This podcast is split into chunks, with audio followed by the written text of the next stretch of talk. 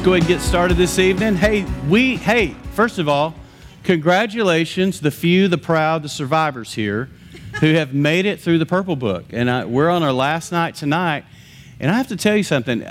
I've taken, I've lost count of how many people I've personally taken people, have taken through the Purple Book just on a personal basis.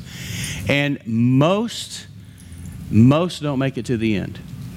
They just don't. There's just not a lot of uh, tenacity and persistence out there.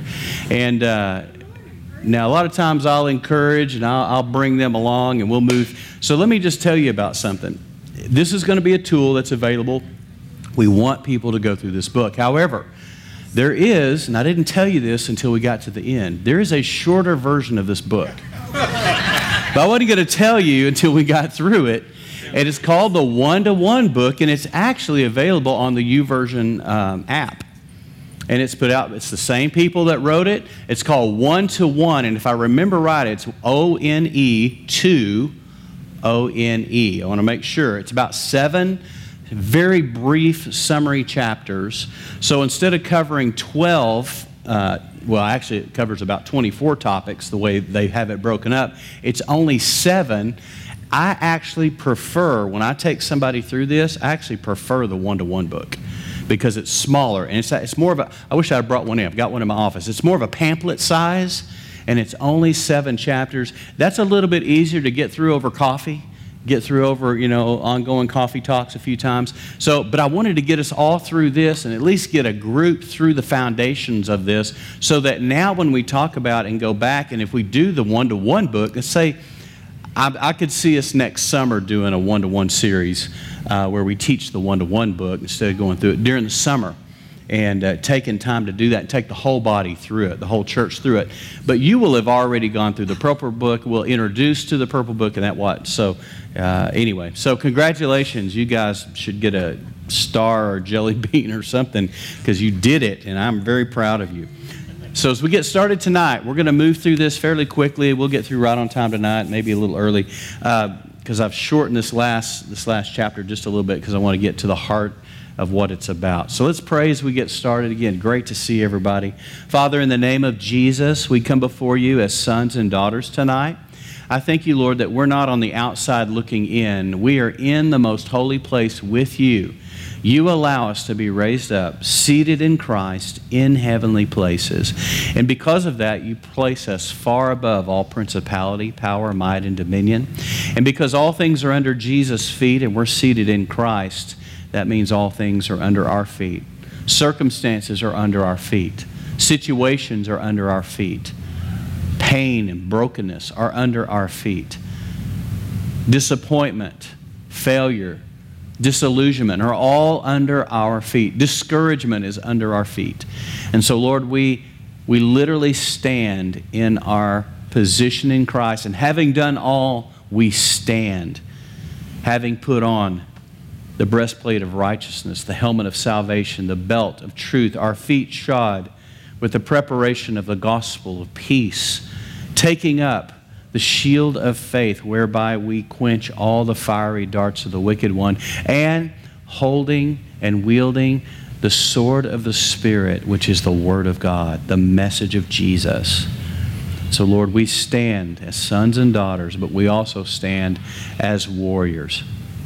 Father, even as I hear those kids screaming bloody murder next door, Lord, we pray for them. We pray for the next generation. We love the next generation. Father, we want to be those, we don't want to be those kinds of Christians who pour water on their fire. We want to pour gasoline on the spark and see it go ablaze, Lord. So we speak life into our students and our children.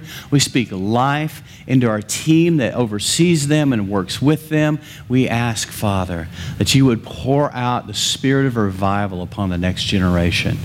And Father, we, we will we will catch their coattails and ride right into spiritual awakening with them. So, Father, bring them to life, breathe life upon them we say it. And Father, even as I'm wearing this shirt tonight to remind me all day today to pray for, for Austin and Kate and the kids and to pray for Brian and Leslie. Father, we lift up our missionaries. And Lord, my prayer, my belief is that there will be many, many more to come. And for our friends that are out in rural Illinois, Father, as they are be, going to be starting a connection group and go through this next series with us right here in Fredericksburg, we speak life over that precious group, that precious little home church that's looking for life, looking for hope, looking for encouragement, looking for connection. And so we pray for them as well. And Father, we declare there will be many, many, many more to come in the following days. And Father, as you position us and posture us as Bridge Church Fredericksburg to be a church that has been planted, but that will also plant more churches. Order our steps that we may literally see that which you're calling us to. We bless you. We open our hearts to you tonight. We open our ears. We open our eyes. And we thank you for the study. Thank you for the privilege of being disciples who now are equipped to make disciples. We pray these things in Jesus' name. Amen and amen. Have y'all seen these shirts that Kate and Austin had done? It's the, the lion Aslan from C.S. Lewis, and it says, Of course he isn't safe, but he is good. Speaking of Aslan the lion, speaking of, speaking of the nature of God.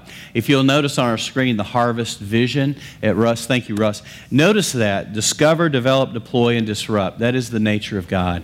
Everything about Him is about these elements. And we believe that this is what God has called us to as we walk out this harvest vision. I've had people ask me, so what's in our future, Pastor? You know what I tell them? Sobs. Anybody remember what sobs means? Same old boring strokes.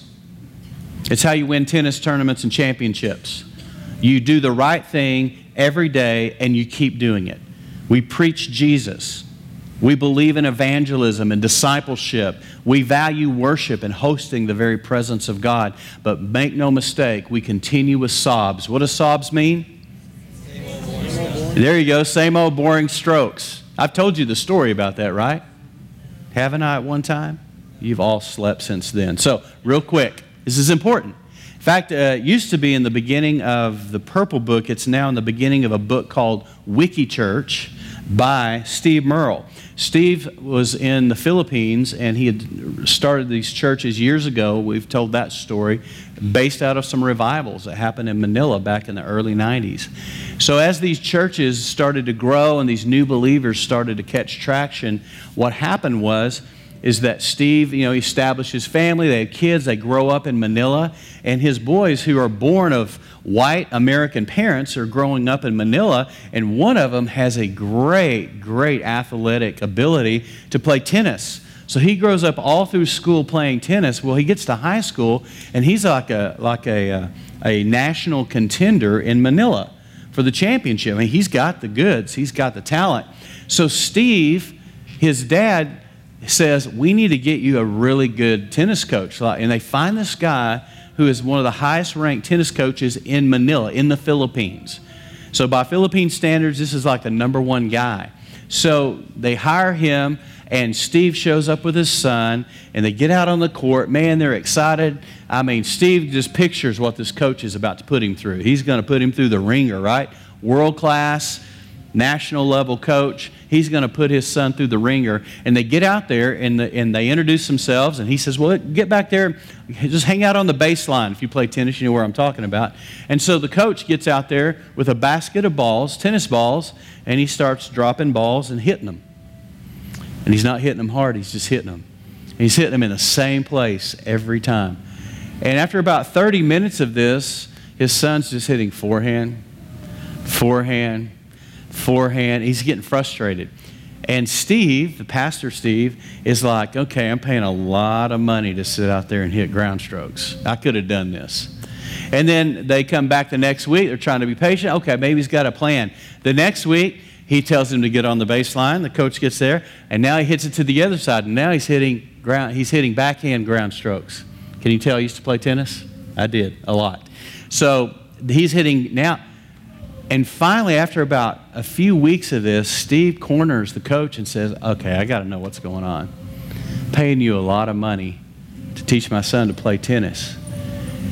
And so the, the coach said to him, He said, You know what? He said, My approach is sobs. And Steve said, What do you mean by sobs? He said, Same old boring strokes. He said, What wins championships is not trick shots.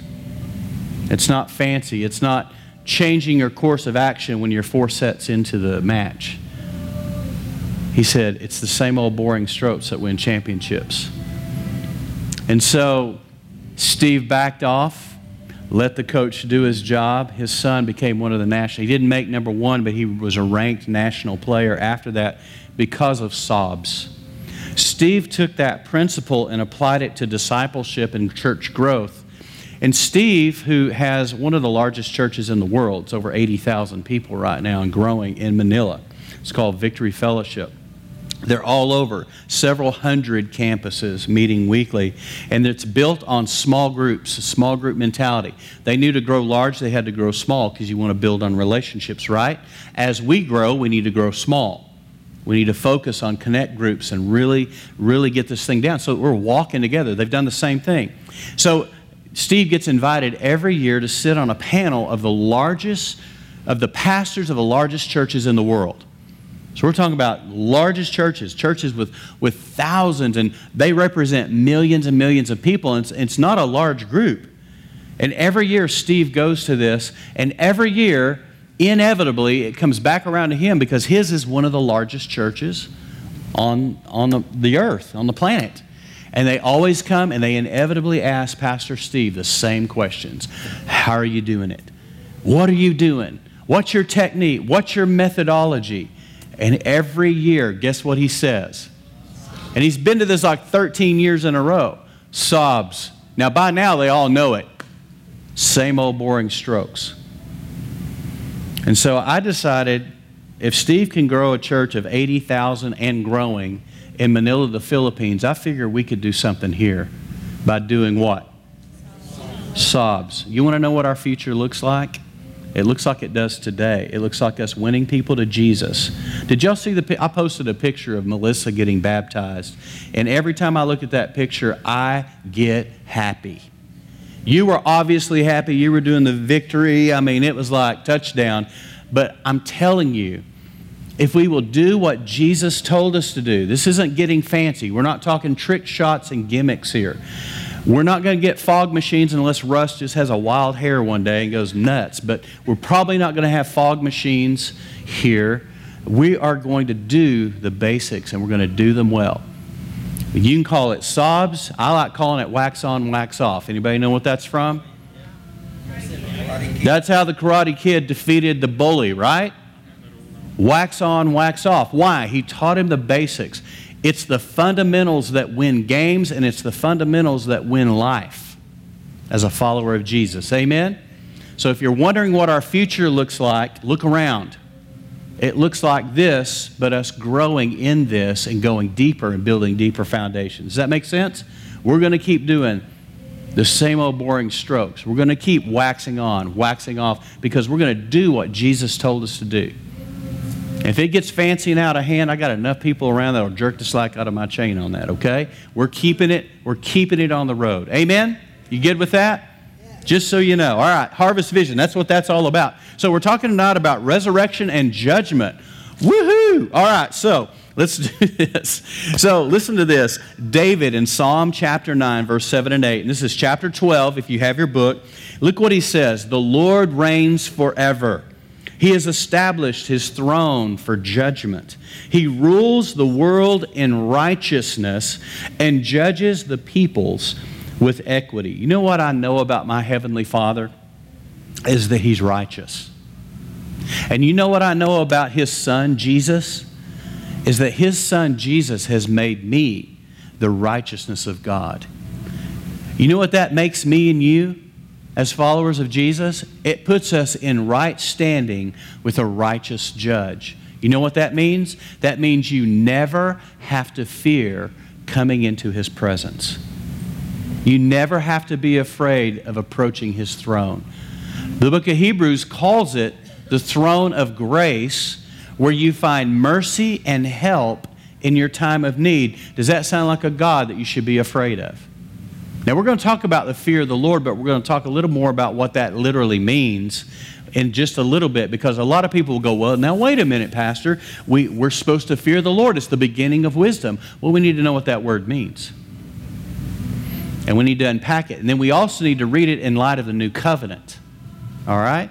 So there is a difference between the old covenant and the new covenant. There was a massive shift when Jesus, the bridge, showed up.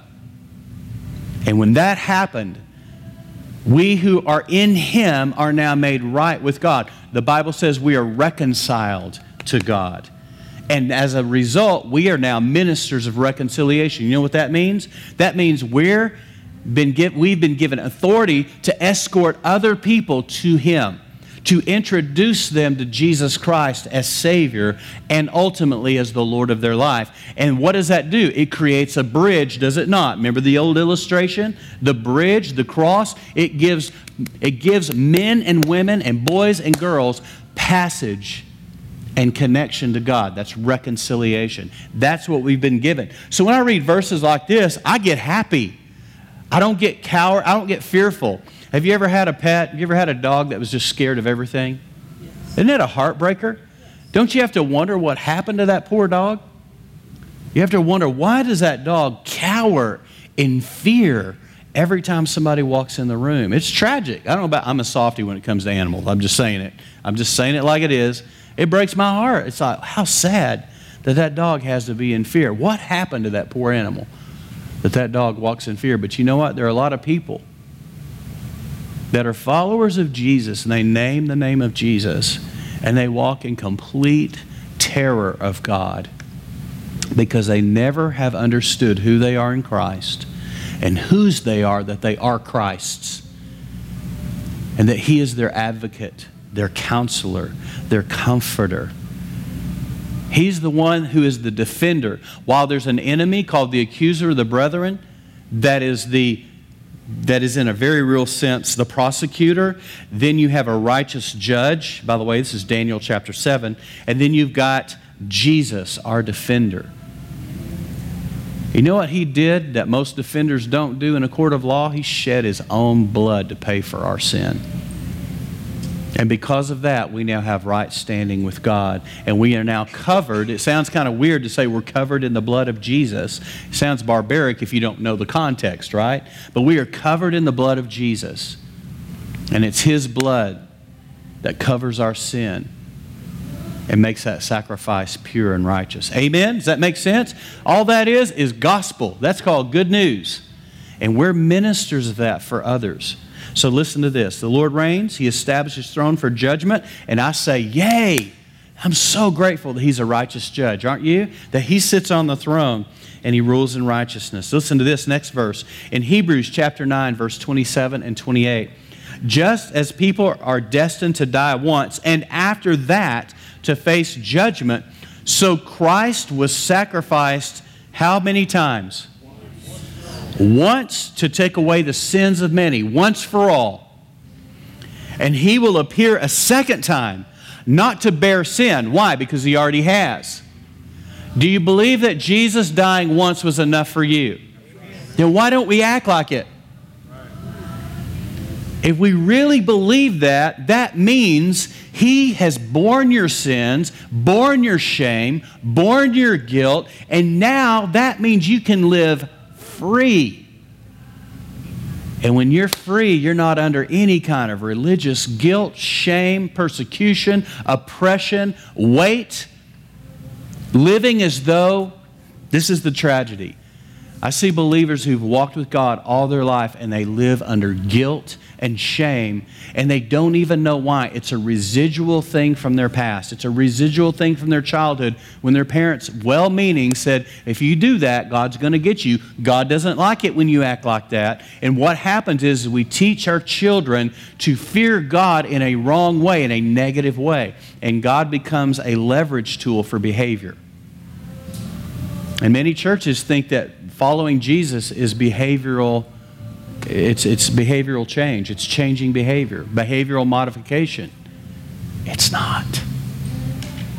We're, we're trying to see the heart get changed. When the heart changes, the mind changes. And as a man thinks in his heart, so is he. So when the heart's right and the mind's right, right thinking, right behavior happens naturally. Not manipulated, not coerced, and not not crushed down by religious fear. Does this make sense? It's interesting when you talk about the gospel of grace, that's the good news of grace. People say, well, Pastor, if we teach people that they're free, they're going to sin. Y'all know what I say about that. We're going to sin anyway. it doesn't matter what you teach us. Why? Because we can't help ourselves. That's why we have to release and surrender our lives to Jesus. I look at the Sermon on the Mount and I read it a lot. I love to read the red and pray for the power. But I read the red a lot. And as I read the red, I look at it and I go, if it were not for Jesus, this would be depressing. Pray for those who persecute you, bless those. Those who desire to live godly in Christ Jesus will be persecuted. Someone asks you to go a mile, go two. I mean, you start reading through that. Do as others you have them doing to you. I start looking at that. I'm going, fail, fail, fail, fail, fail. Oh, missed that one big time. Oh, wow. If I measure myself by the Sermon on the Mount, Matthew 5, 6, and 7, I'm a miserable failure. If I go, percentage of how many of these I got right today, not good. My batting average is low. And that's why I have to say, oh, but Jesus, but God but Jesus, the one who not only lives in me, but lives through me. Does that make sense, Steve? Don't you see those as the goals of sanctification? The goals of sanctification. It's something that we are moving toward.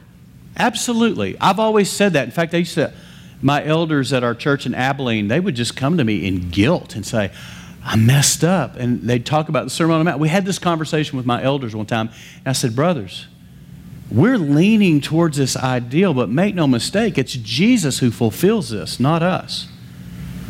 We can't, but He can. And guess what? He can through us. He desires to live His life through us. The scripture is clear on this. And so you're right. It is something that when sanctification is that ongoing training in righteousness that we're in. It's like we're training for the Olympics and they're way off down there and the ideals are high and the goals are high. But let me tell you something. In Christ, we will reach. We'll reach it. In Christ. In Christ. Now, I know it's sometimes hard to wrap your mind around. Let's keep going. Look what it says. So Christ's sacrifice once to take away the sins of many. Don't you see that as good news? That's called the gospel. Do you know this is hard to take sometimes? It's because of our the way we see things. But do you know that the sins you're going to commit next week have already been covered by Jesus? Was his death once enough? See, I don't have to put him on the cross every time I blow it. How barbaric would that be? Okay, Jesus, you're going to have to die again because it wasn't enough. That was for last week. You see the absurdity of that? And so we here's what we do. We live from the perspective of we're not striving toward victory, fighting from it. We already have it. Our inheritance in Christ is already clear. We have it. So now we lean into that, and now we begin to live with a little bit lighter gait in our walk. I mean, we can actually have a pep in our step because Jesus has it. And even more important, He has me. I love saying this. He's got this, but more importantly, He's got you. He's got you.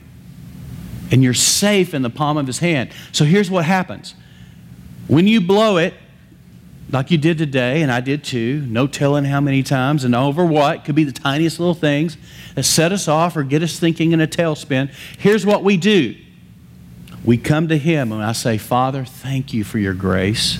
Thank you for your mercy. Thank you for forgiveness. Thank you that when I prayed and asked you to forgive me, you gave me, you forgave me.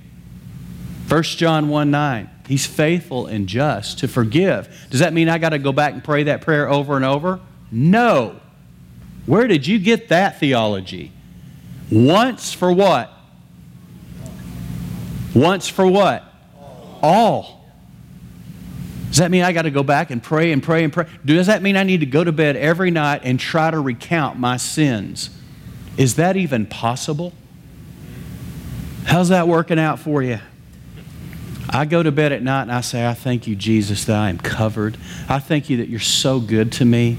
I thank you that you love me so much that you knew before the foundations of the world how I was going to respond to that. And here's what I say when I know, I say, Father, the enemy's telling me I'm worthless. The enemy's telling me I don't mess, I don't measure up. The, enemy, the enemy's speaking to me, and you're a pastor, and you thought that? So, you know what I say to the enemy? I don't say it to the enemy. You know what I say to the Lord? I say, Father, is this true? Is this true? And if you ask him if it's true, let me tell you something. He'll tell you. He'll tell you, he'll, usually he says, What are you talking about? I don't even know what you're talking about. Is what true? Well, Lord, I messed up earlier. He goes, When? What are you referring to? Well, when I, you know what, son, that has been removed as far as the east is from the west. That's a long way, folks. So I don't have to cower. I don't have to walk in shame. Yes, Miss Wanda. When you share this scripture with someone who lived to the Lord, and you repeat it, so Christ was sanctified, wants to take away the sins of many, and I'll ask them, do you believe that? Hmm. Yes, I do. But they'll tell me, but I can't forgive myself. There you go. That's so, that is so true. So what Wanda said, just for everybody's sake, she sometimes when she talks to somebody about this and says, "Do you believe it?" They'll say, "I believe it's true, but I can't forgive myself." You do know we're the, our own worst critic, right? Or am I the only human in the room? We're hard on ourselves. I remember my coaches never had to get onto me because they I'd stand out there and beat myself up. they're like, "Oh, Pruitt's got it. I'm just going to let him go." You know what the enemy did to me as a young follower of Jesus? Oh, Pruitt's got it. I'm just going to let him go. He, he, he's beating himself up way worse than I was going than anything I could do. I was so hard on myself. And I had to come to a place. This is tough, folks, because it sounds humanistic. Got to be careful because we, we fall into these patterns. We're so afraid to look like the world that we won't do what needs to be done. And that is this to love myself as much as He loves me. That sounds arrogant, it sounds vain, but it's not.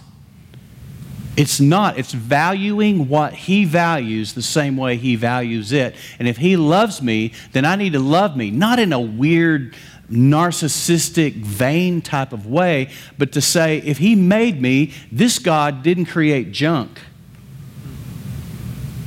Amen? Because here's the hard thing if you can't love yourself, you're not going to love other people either.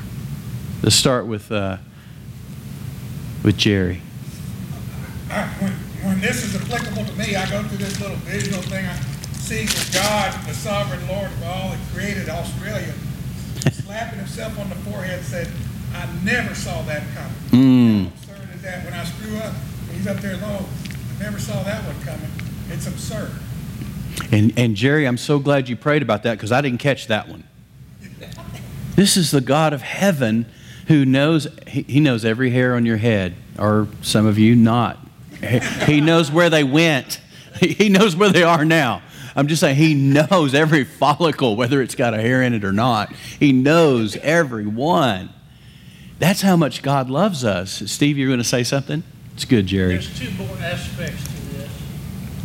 One, when people feel like they have sinned the unforgivable sin. Mm, And we talk about, do you think you of all the humanity are the only one that has sinned so bad that the blood of Christ is not sufficient? That's a good word, Steve. Good word. takes care of that. That's a good word. And the second one, when I do premarital counseling, we go to the scriptures that says, a man must love his wife as himself. hmm And you find most divorces, particularly where the man, he doesn't think much of himself. That's right. Therefore, he can't think much of his wife. So he's looking for happiness outside of himself because he's not finding it in himself. And it destroys a relationship. It destroys a marriage. That's good good insight, Steve. Yes, ma'am, Melissa. Um, Earlier, you were talking about cowering dogs. Hmm.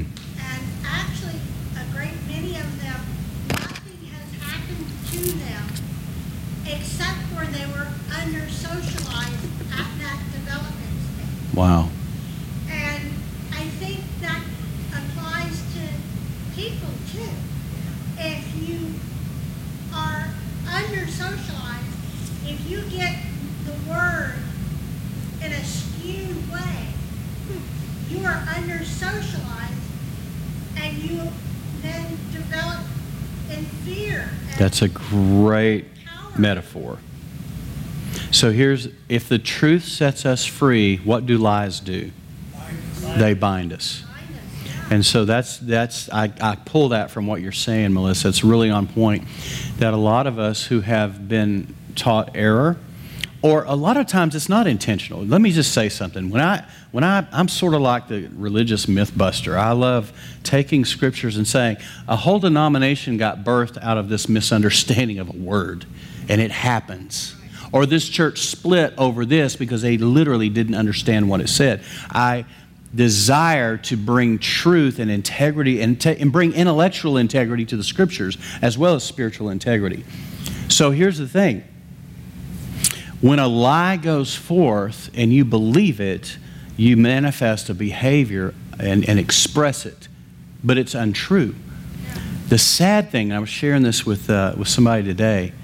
I said, the sad thing is that when you do present truth and you say, this is literally what this says, this is literally the intent of it, context is king. This frame, this passage frames the scripture, and it's been terribly misunderstood. Here's the truth. Most people will still default to the lie because that's what they're comfortable with. And to me, that is the most dangerous place a follower of Jesus can be. And that is when they willfully default to a lie when the truth is staring them in the face. They reject the lie, they reject the truth to embrace the lie. Do you feel like that might put somebody in bondage? And I've seen it over and over and over in these years. It's a heartbreaker. I don't have contempt, I have compassion because that is a heartbreaker. But that's great insights, everybody, on this. So let's move forward because there's so much to cover. He'll appear a second time, not to bear sin, but to bring salvation to those who are waiting for him. Are we waiting? Are we looking? Are we excited? Uh, Wouldn't it be crazy if it happened in our lifetime? My goodness, I'm thinking amazing. But here's the deal. He's also, there's a flip side to that coin, and this is where the evangelist part in me goes, Oh, please wait a little bit, Lord. Yeah, this world's a train wreck, and it seems like it's going off the wheel, off the rails even worse lately. But he's willing that none should perish. And if he's willing that none should perish, that means that's his will, right? It's his word and it's wi- his will. So should it not be our will that none should perish? You know what should be driving us as Bridge Church? This harvest vision that is taking up this idea that none should perish and that we're responsible to cooperate with Him. We're responsible to co labor with Jesus to share the gospel, the good news, so that people can come to faith in Christ like we did. And how dare we withhold the answer? It's like knowing the cure to cancer and sitting on it. It's like knowing the bridge is out and watching people drive 90 miles an hour down that road. And we just go, oh, this is going to end bad for them. We know the answer. And the answer is not a doctrine, not a teaching. The answer is a person. Jesus is the way, the truth, and the life. Amen? How dare we sit on it? We can't sit on it. We can't. If he's willing that none should perish, we need to cooperate that with that. Amen? That should be our heart. That should be something that actually drives us and moves us to action. So let's keep moving. There's so much, it's so good. According to the Bible, all of us have three inescapable appointments death, resurrection, woohoo, and judgment. That sounds scary, doesn't it? Not for a follower of Jesus, it doesn't. So let's keep going. We will all die one day.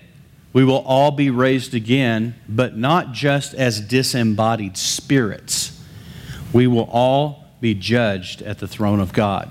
And here's the beauty of it if you're in Christ, this is not a fearful appointment. This isn't like going before the principal when I was in high school. That was fearful. Getting called into the office after we stole Cokes off of a Coke truck. That was fearful because I knew what was waiting at the end of, of uh, Coach Gideon's arm, it was a very long paddle with had been drilled out just for air, make it more air efficient. He could swing that thing. Woo. He lifted me a foot off the ground when I got my swats. Of course, that, that would be illegal today, right? Oh, yeah. Wasn't then. I, there was no, there's fear going into that office, but there is no fear coming before the judgment seat of Christ. No fear coming before the throne of God. No fear whatsoever. In fact, I may be that kid that runs in, just knocks people over because I cannot wait to get in the presence of my King. Listen to this. We all will be judged at the throne of God this is a good thing. While there is a judgment with a righteous judge, there is also an advocate who has taken away our guilt and shame. Isn't that good news? Jesus, our advocate, that means he stands in between us and the charges that are being brought against us by the accuser of the brethren, which is what the Bible calls the enemy. So there's an accuser. In Daniel chapter 7, it says it's a little horn that's flapping its it's, it's day and night stopped. In the book of Revelation, chapter 12, it's, it's one who stands before the throne of God accusing them day and night.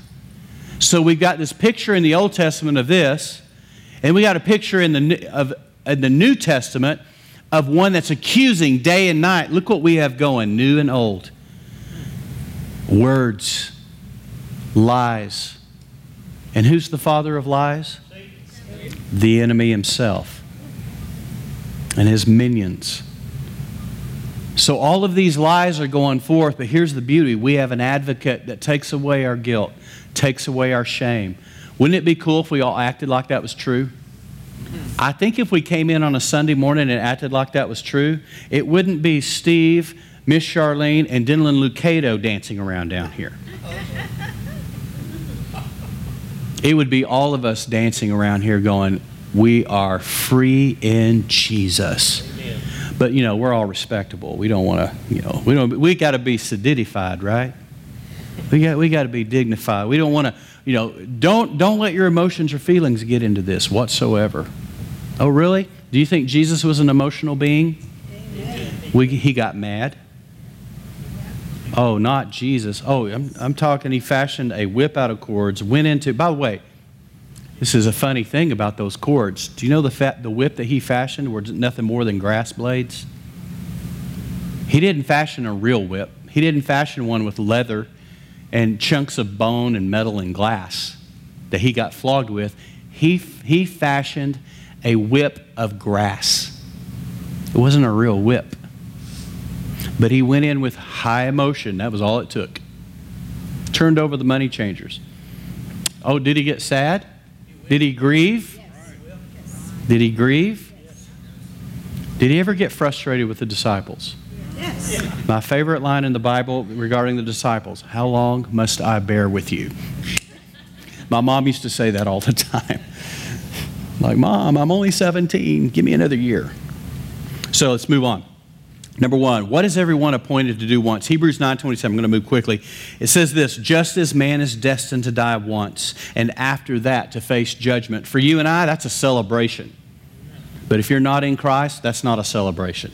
Listen to this. Keep moving. Number two, where will we all stand one day? Romans 14, 10 says this You then, why do you judge your brother, or why do you look down on your brother? For we will all stand before God's judgment seat. you have somebody in the church approaches you and they're gossiping about another brother or sister.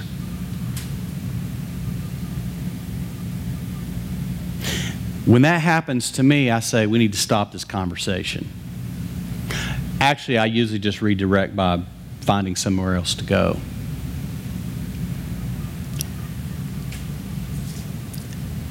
But when I hear one Christian judging another, and let me just say this I know I'm on the internet, whatever.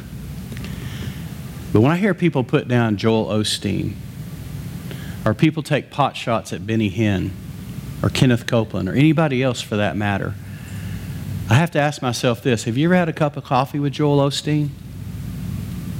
You ever sat down with him to find out what his heart is?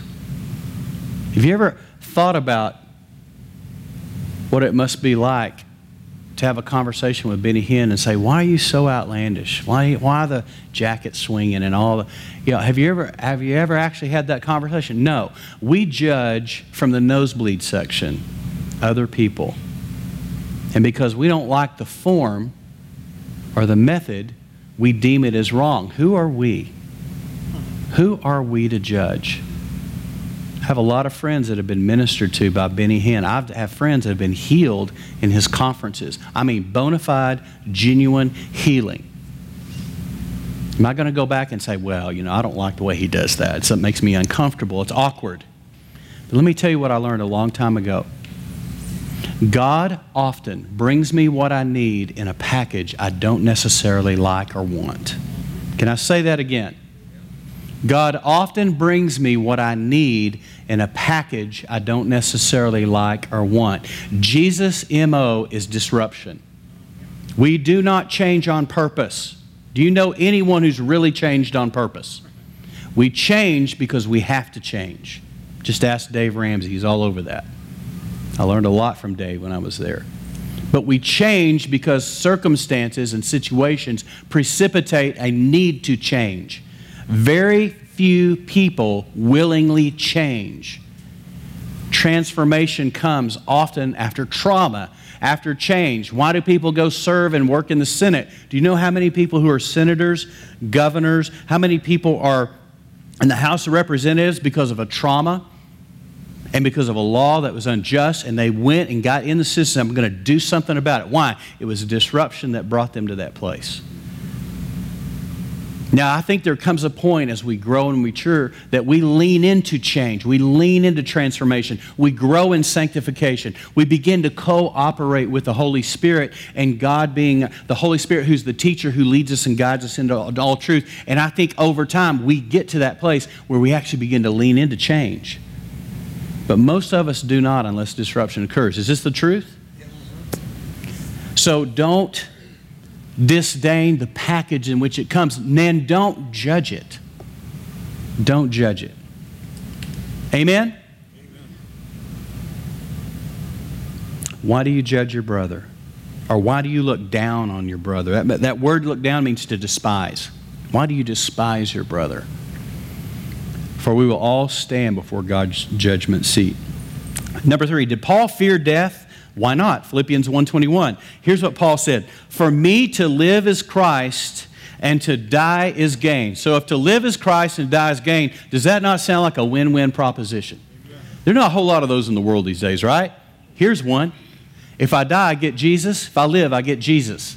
It is a win-win for you and me. Hey, when you woke up this morning and you had Jesus in your life, you hit the lottery. We already have hit the lottery. Amen? It's already good. I have a cap that says life is good. It's my favorite cap. I've worn it completely out, but I won't let go of it because I like what it says and it fits me good. But I love what it says life is good. Why? Because we're in Christ. To live is Christ and to die is what? It's gain. Derek, you got something back there? An apostate? That is someone who has walked away from the banqueting table that's been spread before them, has rejected the truth, rejected Him, rejected the Son, walked away willingly. Willingly. It's a will thing, it's an act of will. What's an apologetic? What's an apologetic? What do you mean by that? What's, you need to frame your question a little bit. It's an explanation we got. I Right. that. Yeah, go ahead. It stems from the root word means to defend. It's one who defends a belief. Yeah. It's- It's not a regret or sorrowful, it's a defense of. That's what the the word apology originally means. Yeah. In defense of. So when it's in the context of Christianity, it's people that defend Christianity. My son has a passion for apologetics. I know what it is, but I, I wanted to know what where you were going with that. I have a a passion for apologetics. Gotcha, gotcha. I also have, when I understand what an apostate is, also Right. a false teacher. And it brings me to mind, when God, when the Bible teaches that these, there are people who are that, who does, who do that do that? Right. Um, how do we address that? And I'll, and I'll give you an example. I spent five years with a wife who's a Mormon, and I spent every day going, that don't make sense. It doesn't reach in the Bible. So I'm trying to get you to clarify. If we have what are called false prophets, how do we address them? Well, we address them that Matthew 18 directs us to address anyone who's in error, anyone who's off, anyone who's out of line. We go to them directly. We don't go on Facebook and slam. We don't go on social media platforms and rant. We go to them. We find them. But I, I think where I struggle is people who are self appointed watchdogs for ministers and ministries and there are websites built around this. Have you ever Googled Max Lucado? They're not all nice websites on Max. Max has multiple websites against him.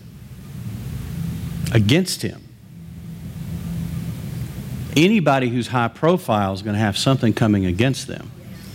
Of course, my thought is, what do you, where do you guys get all the time to do this? Do you work? Do you have a job? I mean, you spend your life trying to, to tear other people down. I had that conversation with a guy today who came out after me about something that I had posted. Turns out I went to college with the guy, but uh, we're going to have coffee soon, have a conversation. There is the scripture that says that this is when you're led by the Spirit, you cease and you do not cast your pearls before, Before swine. But that's Yeah. not one time. Yeah. That's after Yeah. considerable time. Yeah, And the Spirit says they're not going to listen. Yeah. Yeah. And really, you're not, Derek, you what you're referring to isn't the norm of what we do. Those are, those are few, and praise God, those are few and far between opportunities.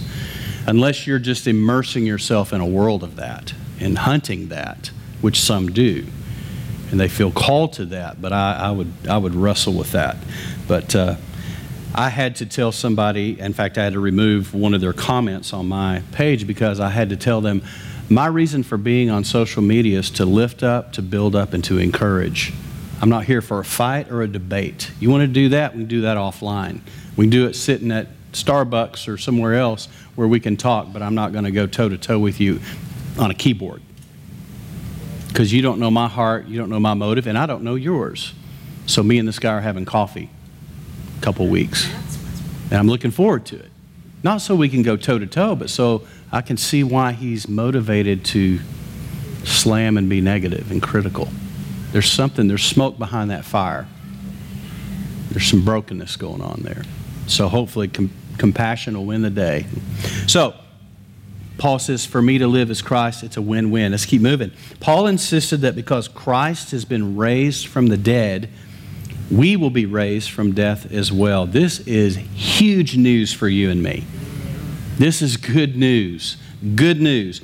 Uh, says this What is the last enemy that Christ will destroy? It's found in 1 Corinthians 15 26. The last enemy to be destroyed is death. Now, I mean, say something. While that's the last enemy to be destroyed, do you know it's already been defeated? He took the keys of death, hell, and the grave away. He's got the keys, the keys of the kingdom. And guess who he gives them to? Wow. wow. Little old you and me. Is that not amazing? Is that not trust? To give us the keys of the kingdom. It's amazing. It's a stunner. Keep moving quickly. Paul did not relate, number eight, Paul did not relate to Jesus as if he was still on the cross. This is interesting. How did Paul want to know Christ?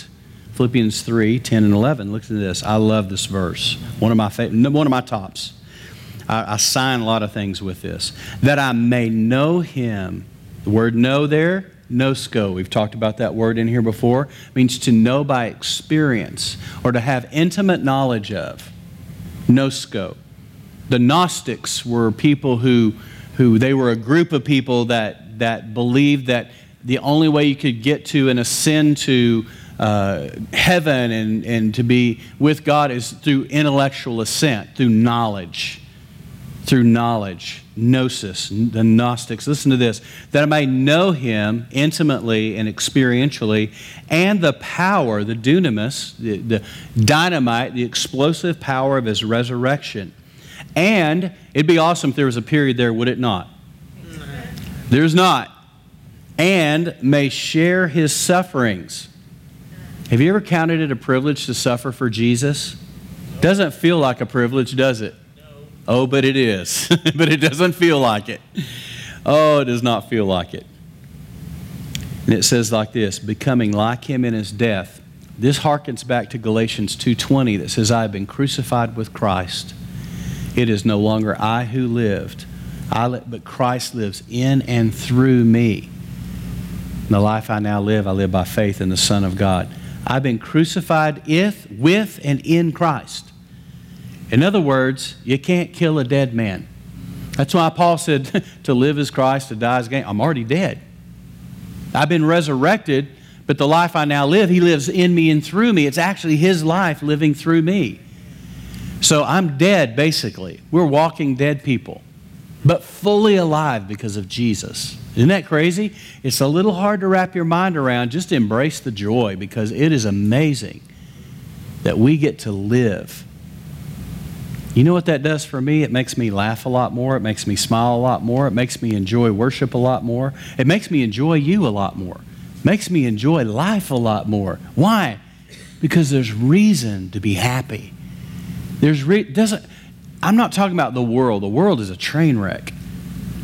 But we're not living according to this world, right? We're living because we're citizens of another world. And that world the reason Jesus could sleep on a boat in the middle of the storm, he was dreaming of that other world. He was already there. That's why he could sleep in a storm, because his mind was somewhere else. That I may share in his sufferings, becoming like him in his death, that by any means possible I may attain the resurrection from the dead. He says, I'm, I'm, I'm, I'm all in. Because when, I, when this final resurrection happens, when the, re- I'm going to be there.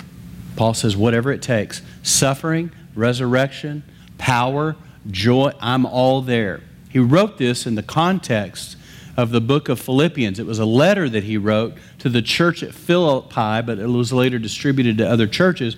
But if you'll remember, the church of Philippi was the church that he was most happy about. He loved the Philippian people, he had a, a fondness for them. The word joy is mentioned 16 times in that one little book. 16 times. Rejoice in the Lord always. Again, I say rejoice. The Lord is at hand. Be anxious for nothing, but in everything by prayer and supplication with thanksgiving. Let your requests be made known to God. And the peace of God that passes all understanding will guard, garrison your hearts, your hearts and your minds in Christ Jesus. It just gets gooder and gooder from there. I mean, that book is amazing. It's a book of life, it's a book of joy. And, and Paul's affinity for those people, what does it do for me? I read it and I, I get joy out of it. But it's in the context of a joyful book that he mentions this. It's so easy to get caught up in, may share in his sufferings. Oh, no. Oh, no. Oh, no. It's all good. It's all part of the fabric of life. It's all part of the game, it's all part of this thing. We don't have to fear it or be afraid. Amen? Next one, a couple more and we'll, we'll land the plane. Where is our citizenship? Again, we're still in the book of Philippians here, still in the letter that was written as a love letter to the people he loved and adored. He says this, but our citizenship is where? Oh man. So what are we here on? A green card or something? I don't know. We're here temporarily. This is temporary. We're just passing through. Now what we do matters. Say it again.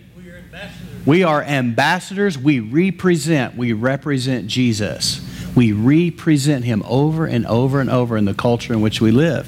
What a privilege. This is why Paul was so joyful. He was, as he's writing this, he's bursting with joy going, we get to do this. I tell our staff, Russ will tell you that I do this often, and I do it sometimes when I'm praying with our staff. Sometimes I just say, I say, do y'all realize we get to do this? Now they're all going, oh, really? More? Yeah, I mean, literally, we've been living for this week for two years. Our team is war flat out. I mean, they're cutting umbilical cords, they're cutting every tether. It's just brutal almost. It's like carnage everywhere right now. You know, it's crazy. We've been living. So please pray for our staff. Can I just make an appeal for our team?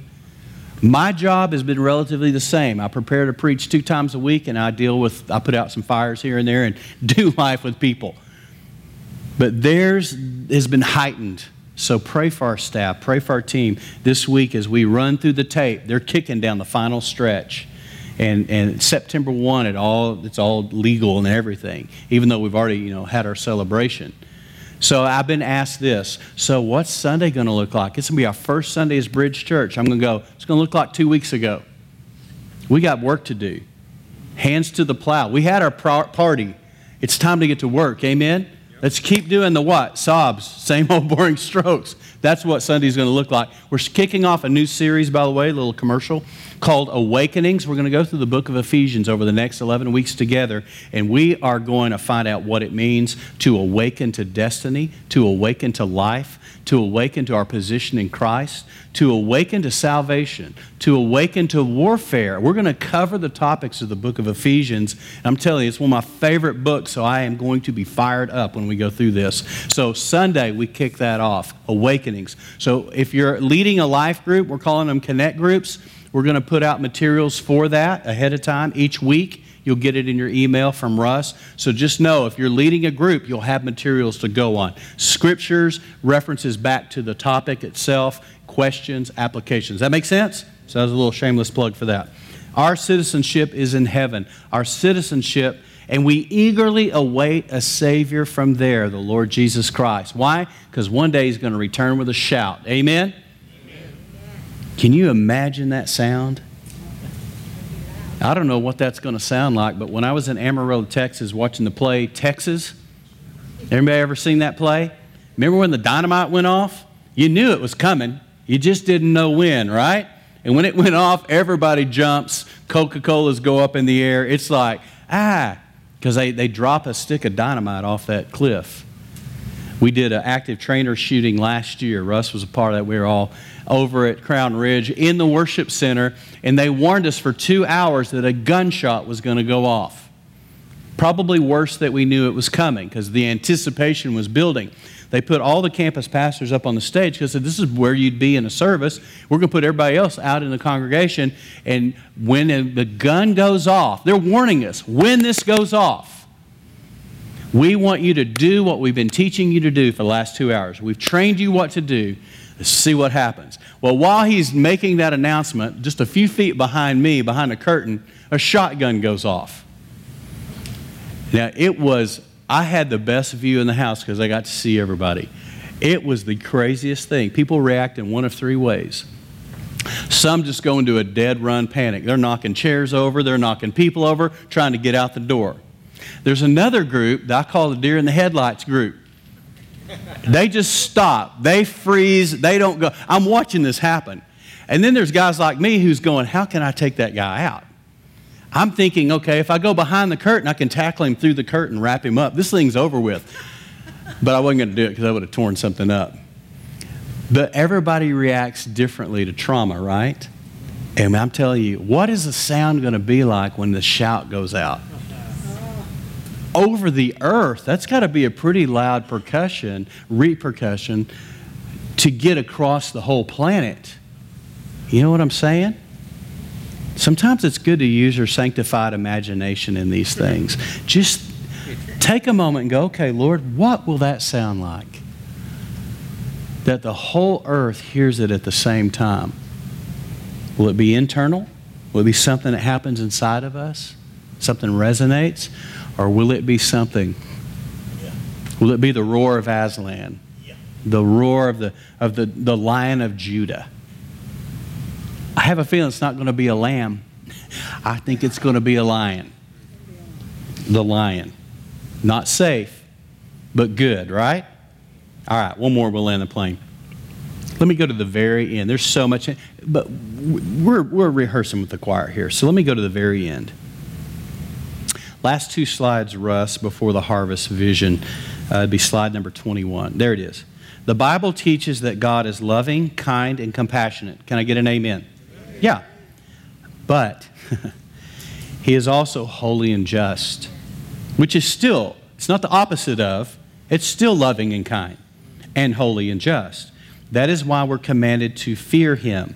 That is to treat him with reverence and awe. And there it is. That's what fear is. It's not terror. It's not cowering like an animal that, uh, how did you put it? Under socialized. Under socialized. It's not that. It's actually reverence and awe, realizing I am so standing on the shoulder of giants, and I have nothing but awe and reverence and devotion. We do not fear God because he is fickle or unreliable. Far from it. God will always show mercy to those who fear him. Now, last one. The good news. Listen to this. The good news, in other words, the gospel, that's what it means. Good news is this Jesus took our sins upon himself. Can I get an amen? He canceled the debt against us. Amen? This is good news. And has now empowered us to live this life free of guilt, shame, and condemnation. Can I get an amen? Romans 8 1 says, There is therefore now a little bit of condemnation unless you get your act together. No, it says, There is therefore now no condemnation for those who are in Christ Jesus. Notice that in Christ Jesus phrase over and over and over. He has made us the righteousness of God, whereby we can now approach His throne of grace without fear or anxiety. No fear, no stress coming before God. Because on your worst day, He was still there loving you just the same we can come with confidence and boldness. Scripture says, Come boldly before the throne of grace, and you'll receive mercy and help in your time of need. That's not cowering, that's not under socialized. That is coming with confidence in His goodness. He's holy and just, yes, but I'm in Christ, and I'm covered by the blood of Jesus. Amen? That means I can come before Him unafraid, unashamed, and say, Father, I'm here, warts and all, bruises and all, nicks and all, mars and all, cracks and all, but I'm here as your son, and thank you for loving me. Thank you for receiving me. That's how you can come before a holy God. Um, you know, a dog or a cat has a very finite period of development. How Hmm. blessed are we that we, I mean, there are finite development in our creation, Mm. but we have all this time for God to grow us Yeah. to be fully Yes. as His children. Beautifully said. And there, there's no statute of limitations on growing in Jesus or being used by Him. Remember, where there's a pulse, there's a purpose. Where there's a pulse, there's a promise. So I don't know where Miss Charlene is tonight. I hope somebody will check on her. Please, somebody check on her. Because we saw her start out. Okay, all right, yeah. So if you would please reach out, I'll do I'll do the same. But here's the deal: at 90 years of age, she ain't done.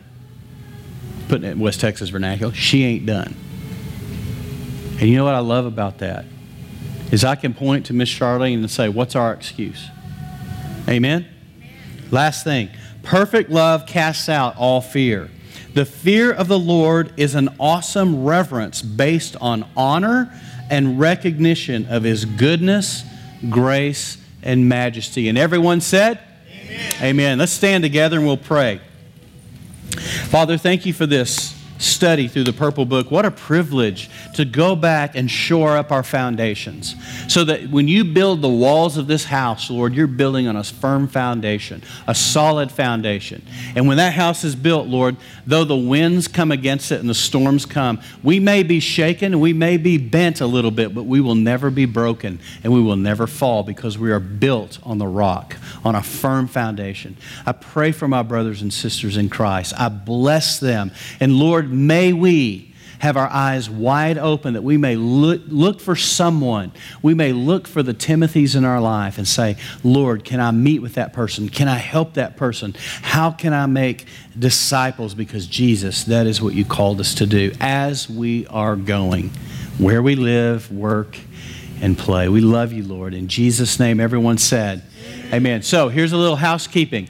We're going to take a two week break as we get into the school year. It gives us time to, we're doing a staff retreat, our first ever staff planning retreat. I am beyond excited to get to, away with our team over to Mo Ranch and spend time praying together, worshiping together, and seeking God for the next season of what we do after Advent, after this next year. So be praying for us. So we won't meet this next Wednesday night and we won't meet the following. We'll start back the 18th. Bill Lovelace will be here to kick off our series that we're going to go through, and it's going to be a series on his newest curriculum on love, and it is phenomenal. I've already been reading through it.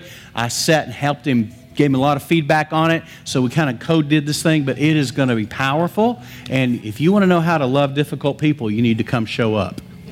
Who could not use help on that? So we're going to do that together starting the 18th. So we'll remind you again. Just remember, we're not meeting next Wednesday or the following. We'll come back on the 18th. Amen? All right. Love you. Have a great evening.